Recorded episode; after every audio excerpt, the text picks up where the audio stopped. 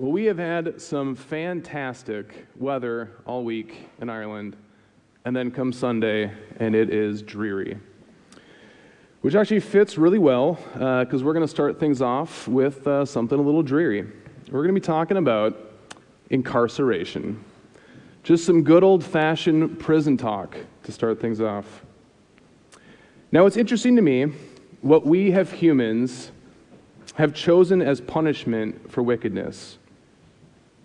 Like, we punish someone who commits murder, for example, by taking away their freedoms, taking them out of normal society and away from their loved ones for an extended period of time.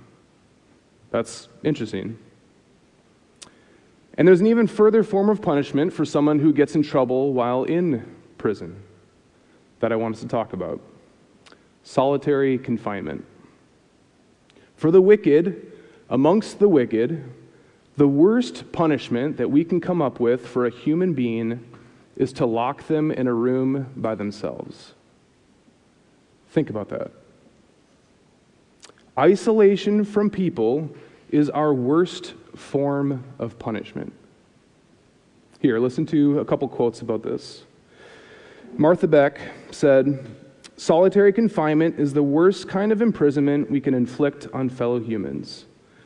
Without the bridge of communication connecting you to other human beings, you can't share your burdens, can't receive comfort, can't confirm that you still belong. Silence is the abyss that separates you from hope. Gary Chapman, something in our nature cries out to be loved by another. Isolation is devastating to the human psyche that is why solitary confinement is considered the cruelest of punishments. One more. I've found solitary confinement the most forbidding aspect of prison life.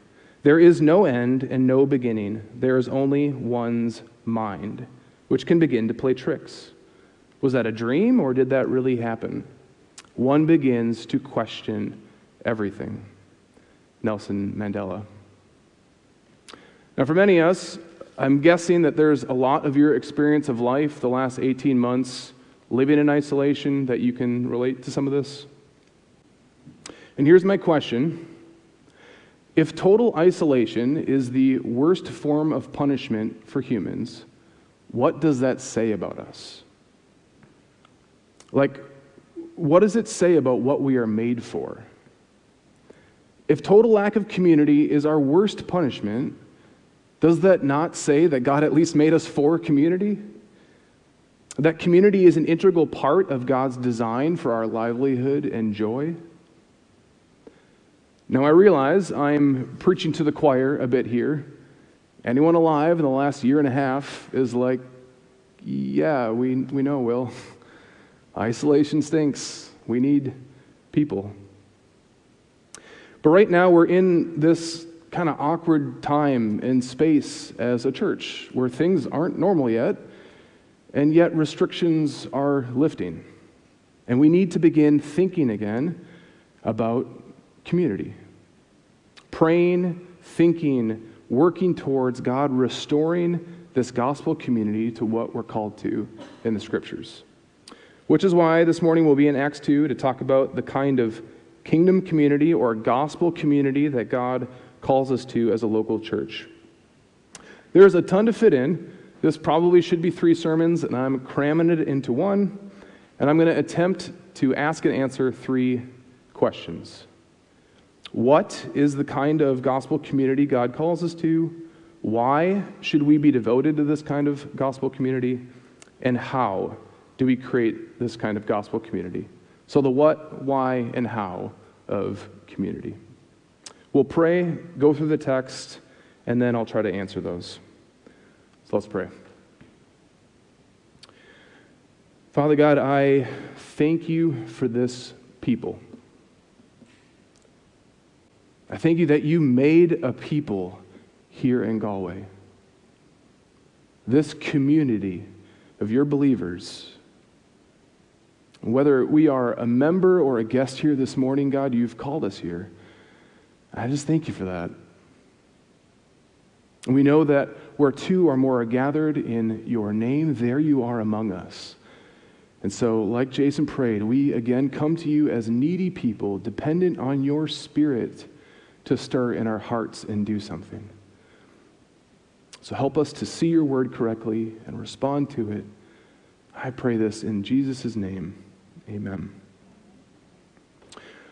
All right, to help us understand our text, let's uh, just refresh ourselves on the story that's taking place in the book of Acts. So the story of Acts is it's really the story of the Holy Spirit acting through the apostles and the early church to begin the spreading of the kingdom. It begins with the risen, resurrected Jesus ready to ascend into heaven, and he gives the apostles this command and promise stay and wait. So, like he was talking to a group of puppies, it's stay, wait, wait for the Holy Spirit to come. Stay in Jerusalem. Wait for the promised Holy Spirit, whom you will be baptized in. All right, so the disciples, like good puppies, they listen, but they have a question for him Lord, will you at this time restore the kingdom to Israel? Is this the coming of your kingdom, Jesus? Will it now be restored? That's the question the disciples want to know, and it's the book or the, the answer that the book of Acts is going to answer. He said to them, It's not for you to know times or seasons that the Father has fixed by his own authority, but you will receive power when the Holy Spirit has come upon you. And you will be my witnesses in Jerusalem and in all Judea and Samaria and to the ends of the earth. All right, so Jesus says it's not for you to know the details, but know that the promise of the Holy Spirit is coming. And when he does, you will be my witnesses to the world. And then Jesus ascends. And in chapter 2, the Holy Spirit comes rushing into the scene in power, filling up all the believers there are tongues of fire. People think they're drunk because they're speaking in foreign languages, and it's just awesome. And then Peter stands up with the apostles and preaches the sermon to begin all sermons, and 3,000 souls commit their lives to Christ. Now, listen, because this is important for us to get. What we see God doing here, as He often does, is He's doing something really big in order to make something really clear. And here is what he's trying to make really clear the promise of the Holy Spirit and the kingdom have come. You wanted to know if the kingdom is finally going to be restored? Yes, but not how you think. Not with armies or swords or earthly power. The kingdom breaks into the world with God's people filled with the Spirit as they preach the gospel. And through the preaching of the good news of Jesus, God saves souls. That's the kingdom coming in power. And I want us to see that because this validation of the kingdom coming and example of how it comes doesn't end with the preaching of the gospel, but it continues in our text. So let's start at verse 41. So those who received his word were baptized, and there were added that day about 3,000 souls. And they devoted themselves to the apostles' teaching and the fellowship, to the breaking of bread and the prayers. And awe came upon every soul and many wonders and signs were being done through the apostles. Now, these verses and the ones to follow are of massive importance to us. Because just as the Holy Spirit empowered preaching of the gospel was both the validation and example of the kingdom coming, so here we see the Holy Spirit empowered church community as both the validation and example of kingdom come. This is the first inside look we have at the early church. And it's meant to show us how the kingdom is established through gospel community. Do we see that? Let's look back at verse 42. what is the thing we see about, the first thing we see about this gospel community? And they devoted themselves. Let's just stop here and think about this word devoted. What does it mean to be devoted? Uh, I think we saw good examples of this in the Olympics, right? In order for an Olympian to succeed, they have to be completely devoted to their sport. I mean, for years, leading up to one 10 second race, they devote their entire lives to running it as fast as they can. They devote their time, their money, their energy, their relationships, their concentration, what they eat, what they drink, what they think about, all serving this devotion to a race. And because they're devoted, they overcome excuses and obstacles to achieve the thing they're devoted to. I once devoted myself to playing every Legend of Zelda game ever made when I was in secondary school. I willingly gave up sleep, normal meals, money, schoolwork, and any chance at a girlfriend to achieve that goal. But what was this early gospel community devoted to? It wasn't Zelda. We see four things, so let's define them. They devoted themselves to one, the apostles' teaching.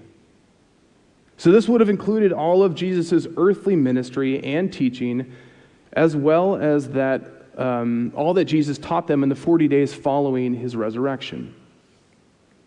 And here's the thing nobody had their own written copy of the Bible or a phone with a Bible app on it. So, this necessarily meant that they were coming together to hear from the apostles themselves the words of Jesus. All right, so it was a devotion to the words of Jesus being taught by the apostles together. Number two, they were devoted to the fellowship. The Greek word here is koinonia, often translated fellowship or community. It's linked to the words common, sharing, participation. So, elsewhere in the Bible, um, it tells us that we have koinonia with the Son, we have koinonia with the Holy Spirit. We have koinonia with each other. And this concept of koinonia, of fellowship or community, is our reality as believers, united in Christ. All right, so God has made us one with Him through Christ. And because of that, He's made us one with each other. We have right community with God, and now we have right community with each other. All right, and hear this this one anotherness is central to the Christian life. And this early church is devoted to living that reality out. Number three, to the breaking of bread. So, this most likely includes both the Lord's Supper and cas- casual fellowship meals together. Um, this was much of Jesus' earthly ministry, right? Eating and drinking with people. And at the Last Supper, Jesus sat around the table with his disciples and he instituted the Lord's Supper. I think we can kind of lose the heart of this a little bit when we only think of that as an institutionalized thing we do on a Sunday morning. This church was devoted to sitting around tables together, breaking bread, and remembering what unites us in Jesus, just like Jesus had done with them. Number four, the prayers. Prayers most likely done both in the temple and in house meetings. And while there were certainly individual prayers happening, this is most, uh, mostly referring to pleading before God in prayer together. Luke uses similar language back in chapter 1 while they were waiting for the Holy Spirit. Verse 14 All these with one accord were devoting themselves to prayer together with the women and Mary, the mother of Jesus, and his brothers. So devoted in prayer together, knowing that they are completely dependent on God to do what they can't do. All right. So again, they were devoted to the teaching of the apostles, to fellowship, to the breaking of bread, and to prayer. All of which are regularly being done together. All right, so they were devoted to taking their walk with Christ seriously together. Now, verse 44 And all who believed were together and had all things in common. Let's hear that. All who believed were together. Kingdom community is not socially classed in any way. Not by our race, not by our social status, not by our intelligence, not by our upbringings, not by our nationality, our common interests, our personalities, or whether we are flesh and blood family. God's kingdom is on display when the full array of his people are in community together. And the one thing that unites this people here, the one thing that makes them a people together, is that they are a people submitted to Jesus as their king. It is Jesus and his spirit that now fills them that unites them. And it makes them brothers and sisters in the family of God together. That would have been radical at this time. And it still can be today. And it's not just because of Pharisaical, judgmental law. But this altogether communal kingdom family concept conflicted with Jewish values. Values that weren't bad in and of themselves. Let's take, for example, family. Your biological family was of massive importance in the ancient Near East. And close family is a good thing. But Jesus knew that for the Israelites, family often became an idol. And so he spoke against that idol boldly and often. When Jesus' ministry got in the way of his family trying to speak with him, and someone said, Jesus, your mother and your brothers are trying to reach you. He stretched out his hand towards his disciples and said, Here are my mother and my brothers. Whoever does the will of my Father in heaven is my brother and sister and mother. Listen, I have infinitely more in common with each of you than I do any of my blood family that doesn't know Jesus. So, for this church, all who believed were together and had all things in common. Now, having all things in common is mostly connected with verse 45, which says, And they were selling their possessions and belongings and distributing them, uh, distributing the proceeds to all as any had need. This is not an early form of communism. So, all of you communists, calm down. All right? This was an outpouring of this concept of koinonia. That they were all in on the kingdom together, invested, which meant they weren't interested in building up their own kingdoms, but the kingdom of God. If someone had a need, then they took offerings. They sold parcels of land if they had to. They gave to the one that was in need. This isn't my money. It's God's money. And we're on the same team, we're in the same family together. So take what you need. One heart, one mission, devoted together. Moving along, verse 46.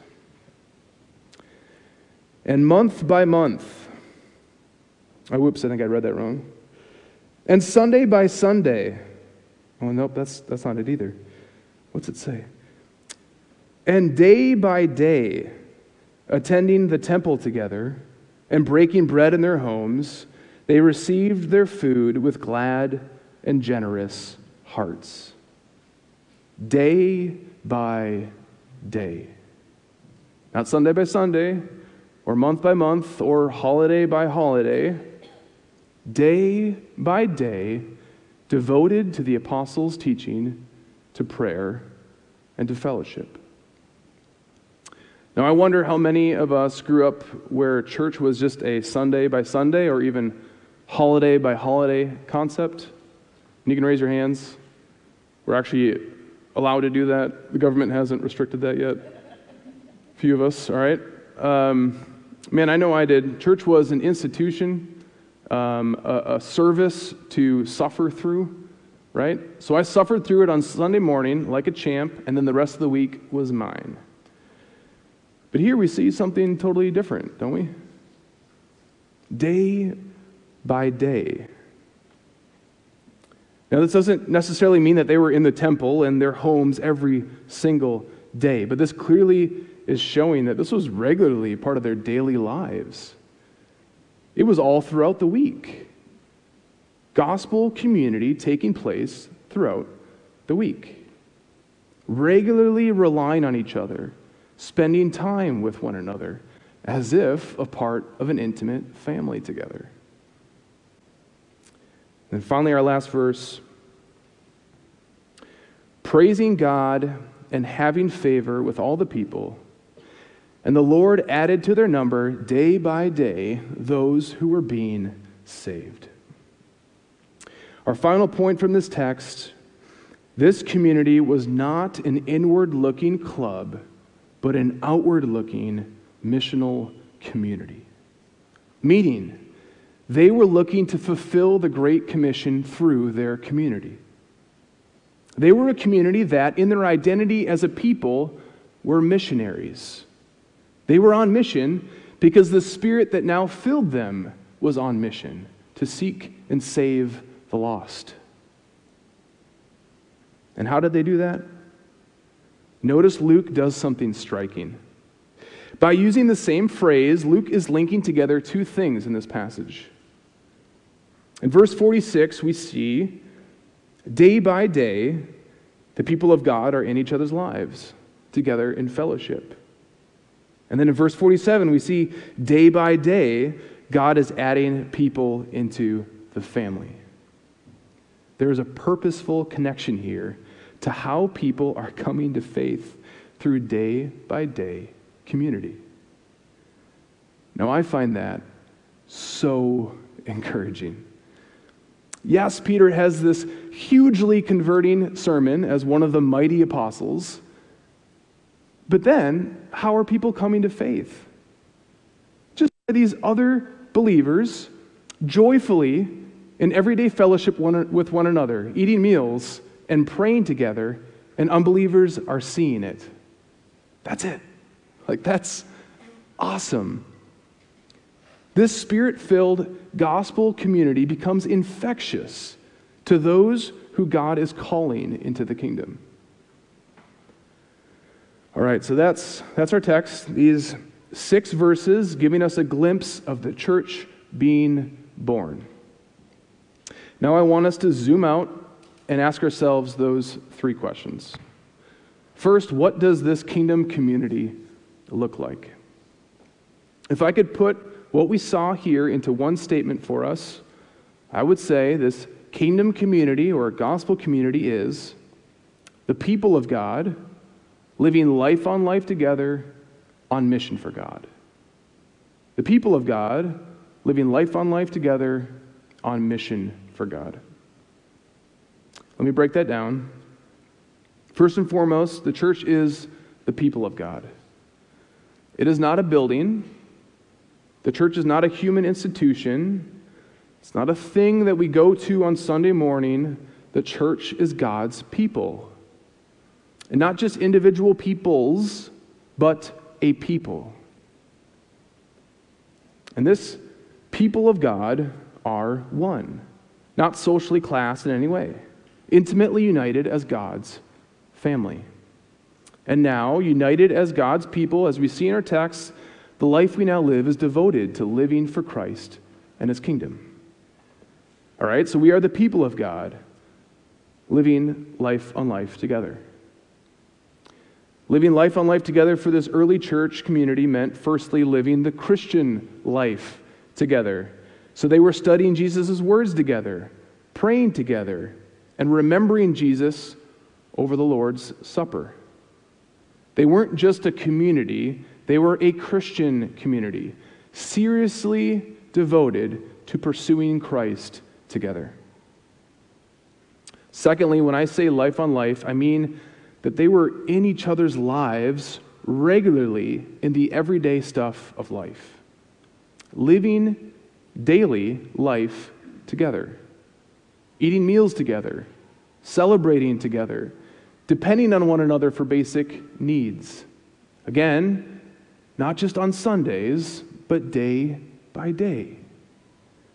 This kind of rich gospel community that we see here is not possible if they only see each other once every other week for an hour. It's just not. Like any relationship, it takes quality and quantity time spent together. Now, what does living life on life look like for us, though? You might say, Will, this is a much different time in the world. Their lives were far less complicated and busy. We have way too much stuff going on to live like this. If we think of this as just another thing to juggle in our lives, like all right, hey, we got family, we got friendships, we have our career, we have chores to do, we have our leisure, we have school activities, and now somehow I got to fit more time in with, with people. Like, if, if, if we think about it that way, it's always going to seem way too overwhelming to do. Instead, I want you to think about it this way with all those normal things of life, but with life on life community at the center of it doing all those normal things of life, but more and more doing them with God's people together. For example, most everyone here eats at least 21 meals a week, right? Probably a few more during COVID. It's already something that you're sitting down to do.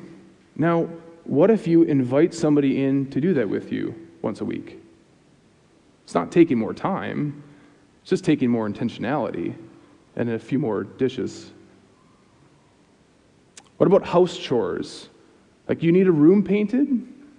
Ask a member of the church to do that with you. Now you're getting a job done, but you're also spending time with somebody else. When you first start these things, it seems like more work until it becomes more natural, just like it is with family. Just doing the everyday stuff of life, but together.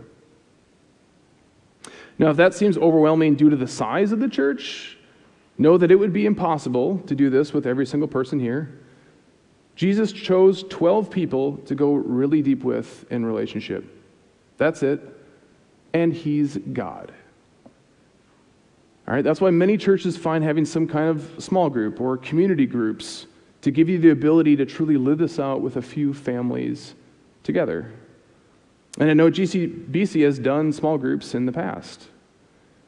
Uh, just to give you like another example of what that could look like, um, one community group that Sarah and I were a part of, um, we did a family meal once a week together as just us and a few families. And then we'd separately meet together as men and women to, to go a little deeper and more um, intimate with each other.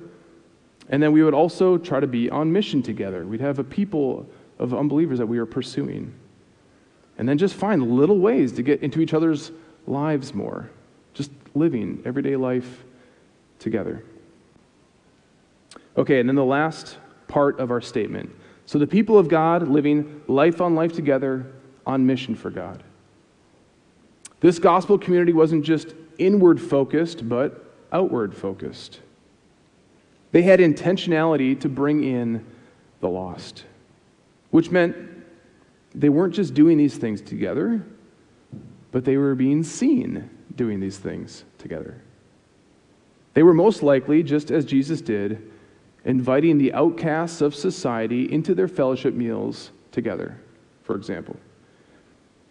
When we lose this intentionality as God's people, we lose our purpose as God's people. To make disciples is our mission. And like we saw in our text, God is using his people living in community to bring in the lost. Okay, so here's a simple way that that could look like for us. You do those same kinds of things we talked about doing together as God's people, and you invite unbelievers into it. Say you're celebrating a birthday with a meal with another family. You invite an unbelieving friend into that. Now you're spending time with, with church community, celebrating, and you're bringing someone that doesn't know Jesus yet into that experience. Really simple, but God can work powerfully in that. There's a ton more we could say about that and should say about it, but we have to move on this morning. Okay, so what is this gospel community? It's the people of God living life on life together on mission for God. And now, why? Why should we be devoted to this? Well, hopefully, I'm making the case that first and foremost, we're devoted to it because we see it in the Bible. We should be devoted to it if we're rightly seeing it as the example God gives us because we want to be a people of the book. Not doing what society tells us to do or just because it's what we've always done, but because the Bible tells us to. But I'm going to quickly give us three more reasons. Number one, we're devoted to this because it's God's design for His glory. We are made to image God and glorify God, and as we see in Genesis 1, we are made in the image of a communal God. Genesis 1:26. Then God said, "Let us make man in our image, after our likeness." So the Godhead said, "Let us make man in our image, after our likeness." Because God isn't a lone being, but a communal being Father, Son, and Holy Spirit. He is in his identity communal. Like he is only the Father because he has a Son. And he has now made us as his image bearers to reflect him as a people. Like, look, it's, it's always been his purpose to make a people for himself. And now, as a, as a little local church, that's what we are a little people that reflect God's glory. When we try to do that ourselves, uh, either individually or as our own separate family, we're, we're incompletely and incorrectly reflecting God because He's a communal God. And here's something really cool for you to think about there has never been another expression of the body of Jesus like this ever. In the history of the world, this group of people right here, with our stories and giftings and personalities doing life together, is a reflection of God that's never been expressed this way before. Like, that's really cool. Number two, it's for your good. Living in this kind of kingdom community, gospel community, is for your good. Now, if you've never experienced this before, you might not believe me when I say that. As an introvert, I would not have believed it myself if you told me 10 years ago until I experienced it and the Spirit changed me through it. You need to understand no matter who you are, no matter what your personality is, and, and hear me specifically, introverts, God has made you for community. We are designed as God's people to be part of something together bigger than ourselves. When we live isolated lives, we get bent in on ourselves, all right? And we feel unfulfilled and empty because we aren't made for that. There is life and purpose and joy and love that can only be found in community as God's people. Gospel community is also for the good of our walk with Christ. We need to be held accountable with one another by walking in the light with one another. True fellowship is only possible when we are true and honest. 1 John 1 7 through 9. But if we walk in the light, as he is in the light, we have fellowship with one another. And the blood of Jesus, his son, cleanses us from all sin. If we say we have no sin, we deceive ourselves, and the truth is not in us. But if we confess our sins, he is faithful and just to forgive us our sins and to cleanse us from all unrighteousness. And if you're not in a great place right now, you're probably not jumping up at the opportunity to walk in the light with somebody. I know I'm not. Because darkness hates the light. But listen, we are not a gotcha club. We as a church are co strugglers, coming beside each other for love, for support, for prayer, and for encouragement. Gospel community allows us to be fully known and still fully loved. We all long to be known just as we are and still be accepted and loved and wanted. Not the best version of ourselves, but our true selves. I don't know if any of you relate to this, but there's a thought, I mean, at least I used to struggle with uh, a lot often that, man, if these people really knew me, they wouldn't want to be around me. If they really knew what I was like the rest of the week, they would know that I'm, I'm not lovable in this community. And if you only show the good parts of yourself on your best behavior Sunday mornings, you will always live with that. But there is freedom and joy found in being fully known and fully loved. True fellowship is found in the light.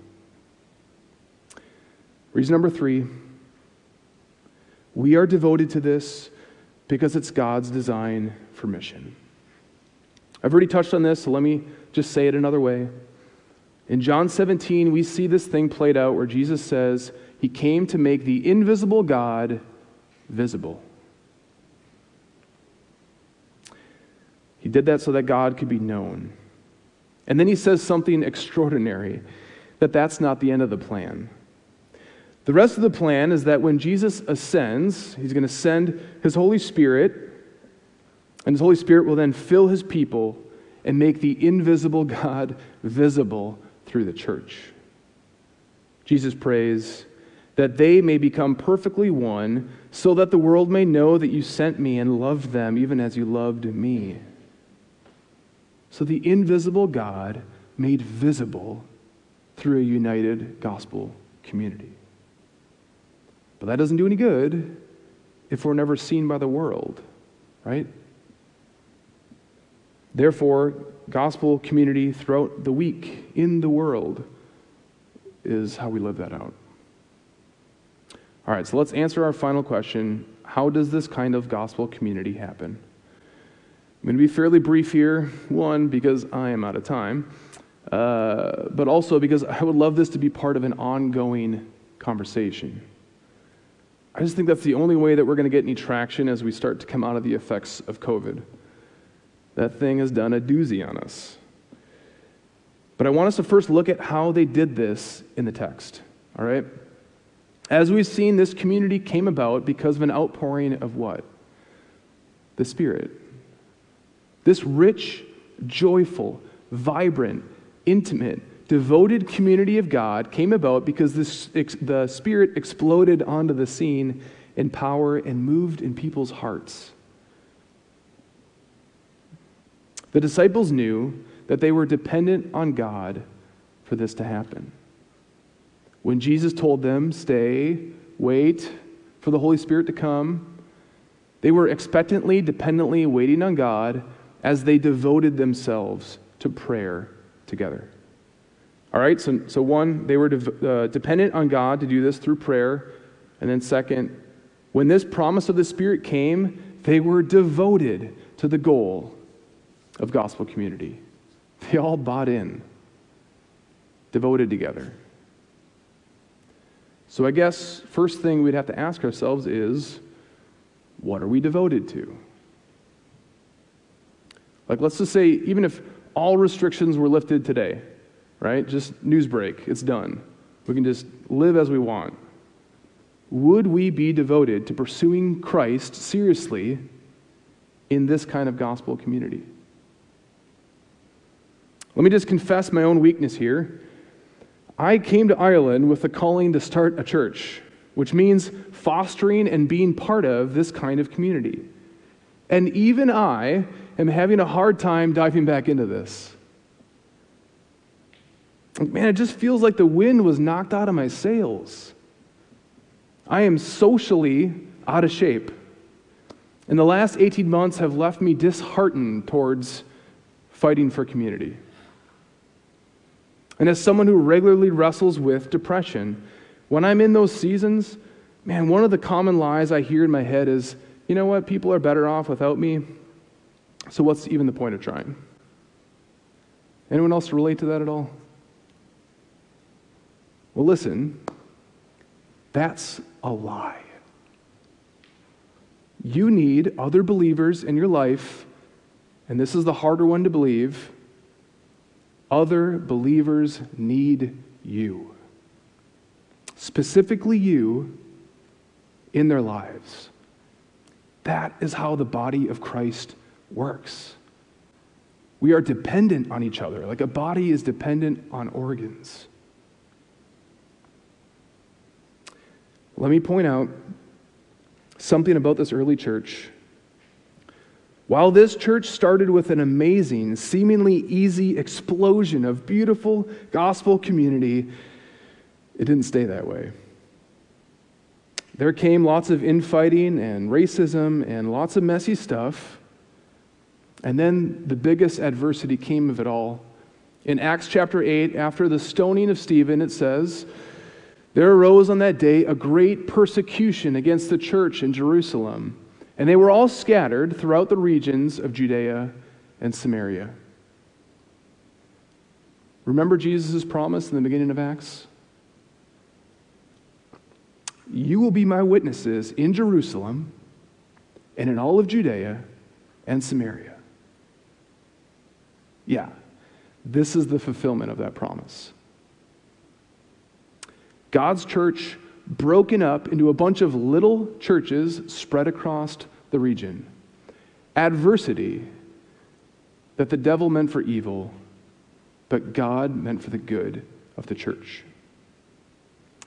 In the last 18 months, we have seen adversity.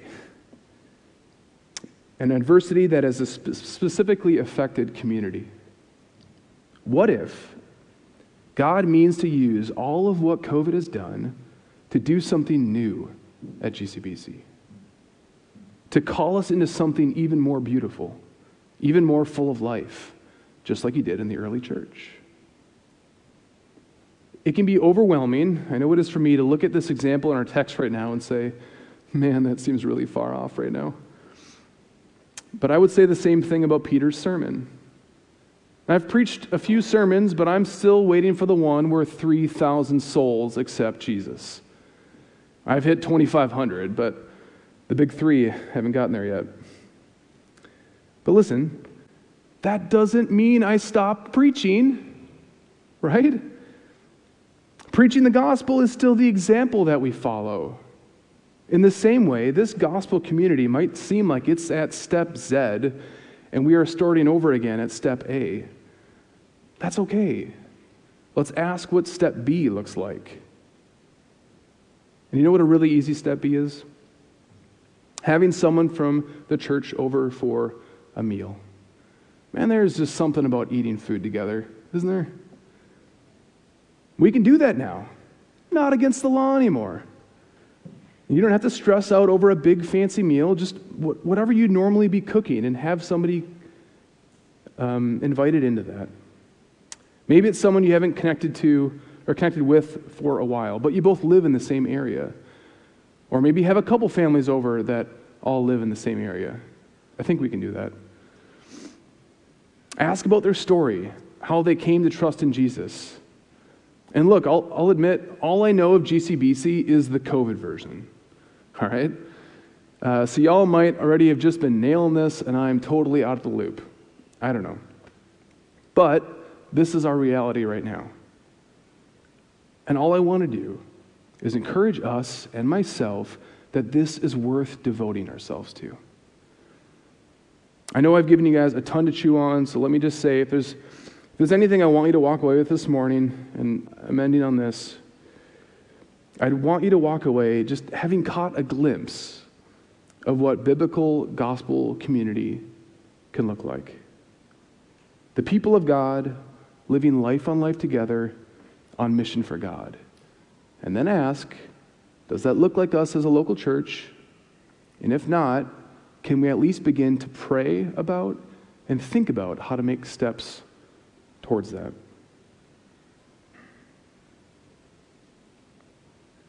I realize we aren't anywhere near back to normal yet. I mean, my goodness, I still can't see your faces. But right now is the time to begin praying. It's time to begin thinking about God restoring this community back to a biblical gospel community. Because if we don't, what I fear is that we're going to form some very unhealthy, isolating habits as a church that are going to go well past COVID. Instead, my hope and my prayer is that God is using adversity in GCBC to grow us into a community even more full of life. Amen. Let's pray.